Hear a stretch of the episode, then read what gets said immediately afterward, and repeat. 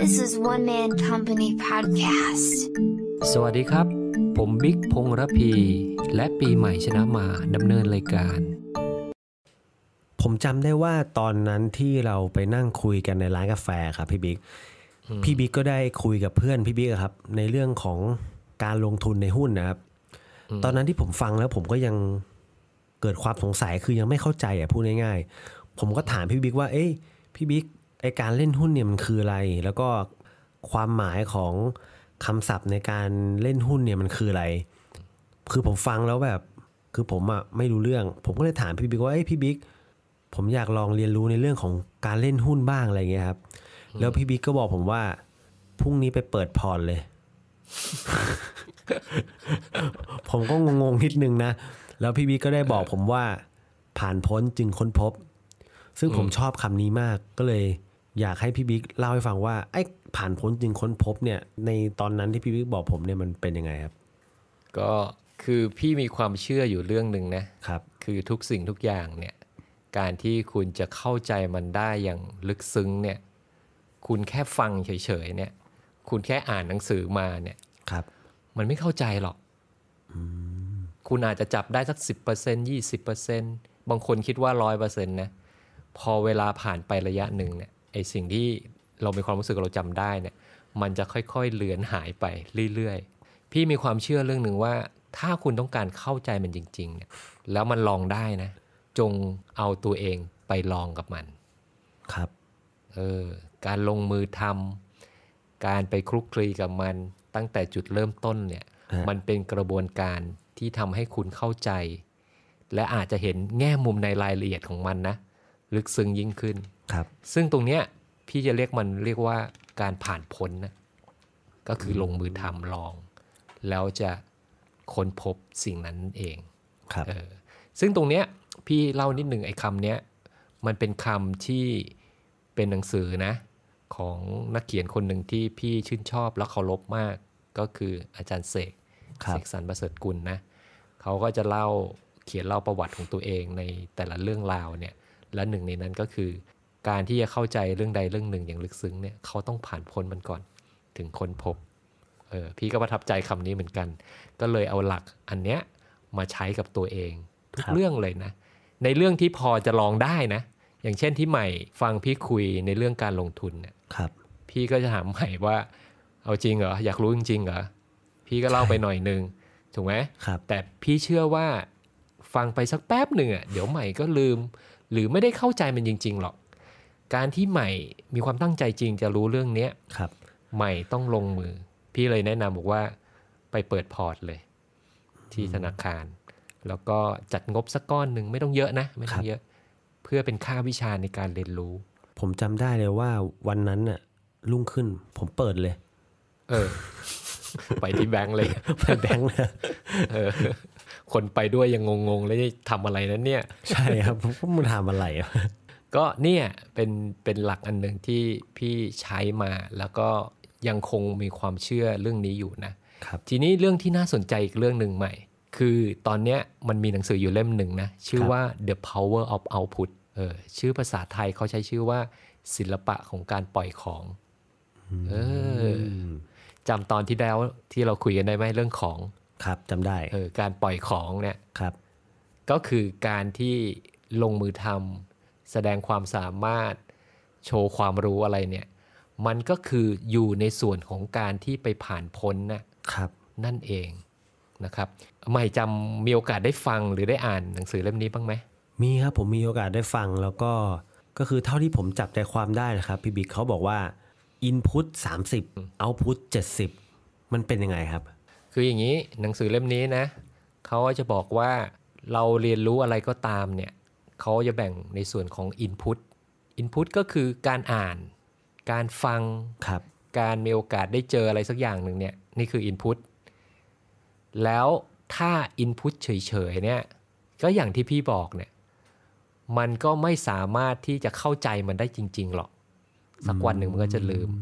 เขาก็บอกว่าคุณทำ Input เสร็จแล้วเนี่ยคุณควรจะไปเน้นในส่วนของ Output ด้วยครับ ซึ่ง Output ก็คืออาจจะฟังอ่านเรื่องนั้นมา ฟังเรื่องนั้นมาก็เอามาเขียน หรือเล่าต่อก็ได้ครับ หรือลงมือทำในกรณีที่เป็นลักษณะของความรู้ที่เขาบอกมา แล้วจะให้ดีที่สุดนะ คือคุณเอาความรู้เนี่ยที่เป็นอินพุตเนี่ยมาสอนคนอื่นอืม เพราะว่าการที่คุณจะสอนคนอื่นได้เนี่ย นั่นก็หมายความว่าคุณจะต้องแม่นเรื่องราวเหล่านี้พอสมควรถูกไหมครับ มันก็กลายเป็นการทบทวนตัวเองนะว่าสิ่งที่เราเข้าใจมาในอินพุตเนี่ย มันโอเคหรือยัง เห็นไหมอืมเออทีนี้เขาให้ข้อมูลเพิ่มไปอีกนะครับ ที่น่าสนใจมากคือเรื่องของอัตราส่วนครับเขาบอกว่า อินพุตที่รับมาเนี่ยถ้าแบ่งเป็นอัตราส่วนเนี่ยอินพุตสัก 30ครับส่วนเอาพุตเนี่ยเจ็นั่นก็หมายความว่าคุณควรทำมากกว่าอ่านเฉยๆ หรือฟังเฉยๆ นั่นเองอ๋อหมายคิดว่าไง ผมว่าโอเค ผมกำลังนึกภาพตามอยู่ว่า ถ้าวันนั้นเนี่ย ในร้านกาแฟเนี่ย ผมนั่งฟังพี่บิ๊กพูด แล้วก็เล่าให้ฟังเนี่ย แล้วผมไม่ได้มีประสบการณ์ด้วยตัวเองเนี่ย ผมว่าถ้ามาถึงทุกวันนี้ผมก็คงลืมไปแล้วนะครับ แต่พอมีโอกาสได้ไปสัมผัสนะครับ มีโอกาสได้ทำจริง ๆ ก็ ก็ทุกวันนี้ก็เป็นไงบ้างก็ก็คล่องขึ้นครับ คล่องคล่องขึ้นครับ คล่องขึ้นใช่ไหมครับ เอายกตัวอย่างง่ายๆ ที่พี่บอกบอกเราเรื่องหน้าเทรดอย่างเงี้ยครับเออเราต้องมีการเซตอัพหน้าเทรดครับ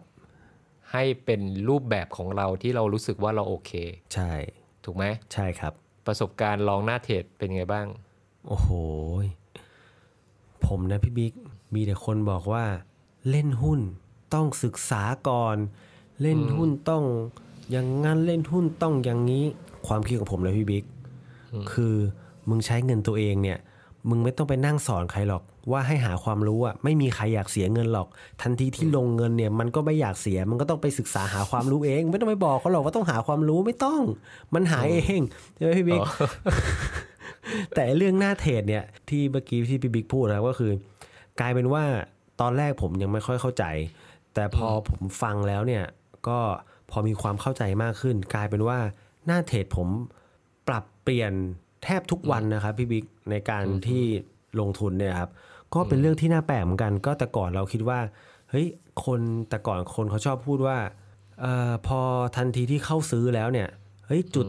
จุดคัดลอสคือ 10%อะไรอย่างเงี้ยเออฮะใช่คือเฮ้ยมันมันมีหน้าเทรดที่มันไม่ได้เป็นแบบนี้ก็มีเยอะแยะไปเท่าที่ผมลองมาครับ ก็ดีบ้างไม่ดีบ้างก็แล้วแต่หน้าเทรดของแต่ละคน ใช่ คือใหม่เนี่ยจะไม่เข้าใจคำว่าคัดลอสเนี่ย จนกว่าใหม่จะคัดลอสใช่ไหมครับ ใช่ ว่าอารมณ์อารมณ์มันเป็นยังไง การที่ดอยหุ้นเนี่ยมันครับเป็นยังไง คืออ่านมาสิบหน้าสิบเล่มฮะมันไม่เข้าใจกับการที่คุณดอยสักครั้งหนึ่งใช่ครับ จริงไหมใช่ครับเนี่ยแล้วแล้วผมก็กลายเป็นว่าอะไรรู้ไหมพี่บิ๊กคืออืมด้วยวัยผมอะอยู่ช่วงวัยรุ่นเข้าวัยกลางคนนะครับ คือก็ถามว่าคนที่ลงทุนในหุ้น มันก็มีแต่ว่าก็ไม่ได้มากนะครับ ถ้าสมมุติว่าไปคุยกับคนที่เขาไม่ได้สัมผัสตรงนี้ด้วยกันนะครับเขาก็จะบอกว่าเฮ้ยเล่นหุ้นมันยาก มันต้องเก็บเงิน มันต้องเงินเยอะ มันต้องศึกษาเยอะอะไรอย่างเงี้ย คือแม่งมันตรงข้ามหมดเลยอะวันนั้นน่ะพี่บิ๊กที่พี่บิ๊กบอกให้ผมไปเปิดพอร์ตอะผมเปิดพอร์ตเงินพันเดียวนั้นน่ะ แล้วแล้วก็เข้าไปลองซื้อเข้าไปลองขายคือลองทุกอย่าง จนวันนั้นนะผมจำได้ว่าผมบอกพี่บิ๊กว่าเฮ้ยพี่บิ๊กผมเริ่มเหมือนกับเริ่มหลงเสน่ห์ในการนี่ลงทุนในหุ้นนะนี่วันนั้นผมจำได้ไม่รู้พี่บิ๊กจำได้เปล่า ซื้อไปล็อตแรก ใช่ มีอยู่พันหนึ่งนะครับ เออ ซื้อไปเท่าไหร่ ซื้อไปล็อตแรกซื้อไปห้าร้อยบาทร้อยบาทห้าร้อยบาทจำได้เลยครับโอ้โหตอนแรกห้าร้อยบาทก็ขายไปได้กำไรมาประมาณสัก ห้าหกสิบบ้างครับจำไม่ได้ เออ เห็นว่าหุ้นลบไปเยอะนี่เครียดเลยใช่ไหม ก็ไอตอนเงินพันไม่เครียดหรอกครับ แต่ตอนเงินเงินมากกว่านั้นนะครับ มันก็มีอาการเปรย์ๆอยู่ครับเออคือตอนนั้นมันก็เหมือนเป็นการทดสอบจิตใจเหมือนกันนะพี่บิ๊กก็อืมก็ทดสอบปรับเปลี่ยนมาเรื่อยๆครับ ก็อย่างที่อย่างพี่บิ๊กบอกแหละ คือถ้ามันไม่ผ่านพ้นมันก็ไม่ไม่ไม่ค้นพบจริงๆอะครับอืมอืมแล้วมันก็จริง ๆ หลายเรื่องนะ อย่างเช่น เอาเรื่องไลฟ์สไตล์พี่แล้วกันครับพี่เนี่ยเป็นคนที่ชอบเล่นแกดเจิตอุปกรณ์อะไรต่างๆเนี่ยครับถ้าใหม่เจอพี่บ่อยๆ ก็จะสังเกตว่าพี่เนี่ยใช้อุปกรณ์เนี่ยแพลตฟอร์มหลักๆเนี่ยคือใช้หมดครับอ่าเช่นโทรศัพท์มือถือพี่ก็ใช้ iPhone แล้วก็ใช้ Android ก็ใช้คู่กันตลอดเลยนะครับพี่ก็จะเข้าใจคนที่ใช้ Android นะครัราะพี่ใช้อยู่ และพี่ก็เข้าใจคนใช้ iPhone เพราะใช้มาตลอดเห็นไหมอืมคอมพิวเตอร์ก็เหมือนกัน พี่ก็ใช้ทั้ง Windows เนี่ยใช้มารับนานมาก แล้วก็ใช้ Mac แล้วก็เห็นจุดแตกต่างข้อดีข้อเสียของแต่ละแพลตฟอร์มครับ แล้วก็มีความเข้าใจมันไงครับอ่าอันนี้คือลักษณะเขาเรียกว่าเราต้องผ่านพ้นมัน เราสามารถคุยด้วยความมั่นใจเต็มปากเต็มคำในแต่ละเรื่องราว ไม่ใช่ฟังเขาเล่ามาเฉยๆ อ่านหนังสือมานะหรือเป็นความเชื่ออะไรสักอย่างหนึ่งไม่ใช่ค รับเราเข้าใจมันเพราะว่าเราผ่านพ้นมันถึงค้นพบ ทีนี้ไอ้เรื่องอะไรที่มันลองแล้วไม่ได้หรือลำบากหรืออันตรายก็ไม่ต้องไปลองใช่อันี้ครับพูดถึงเรื่องการมีหลักๆเมียน้อยก็อันตรายไม่น่าลองนะครับ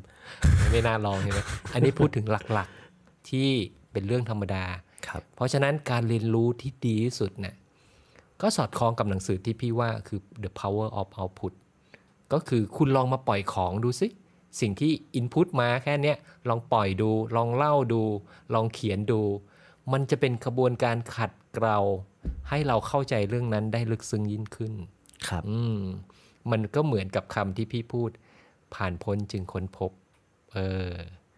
ความหมายอย่างนี้ คล้ายกันมากเลยครับแล้วก็ยึดมาตลอดเราคิดว่าเวิร์กนะ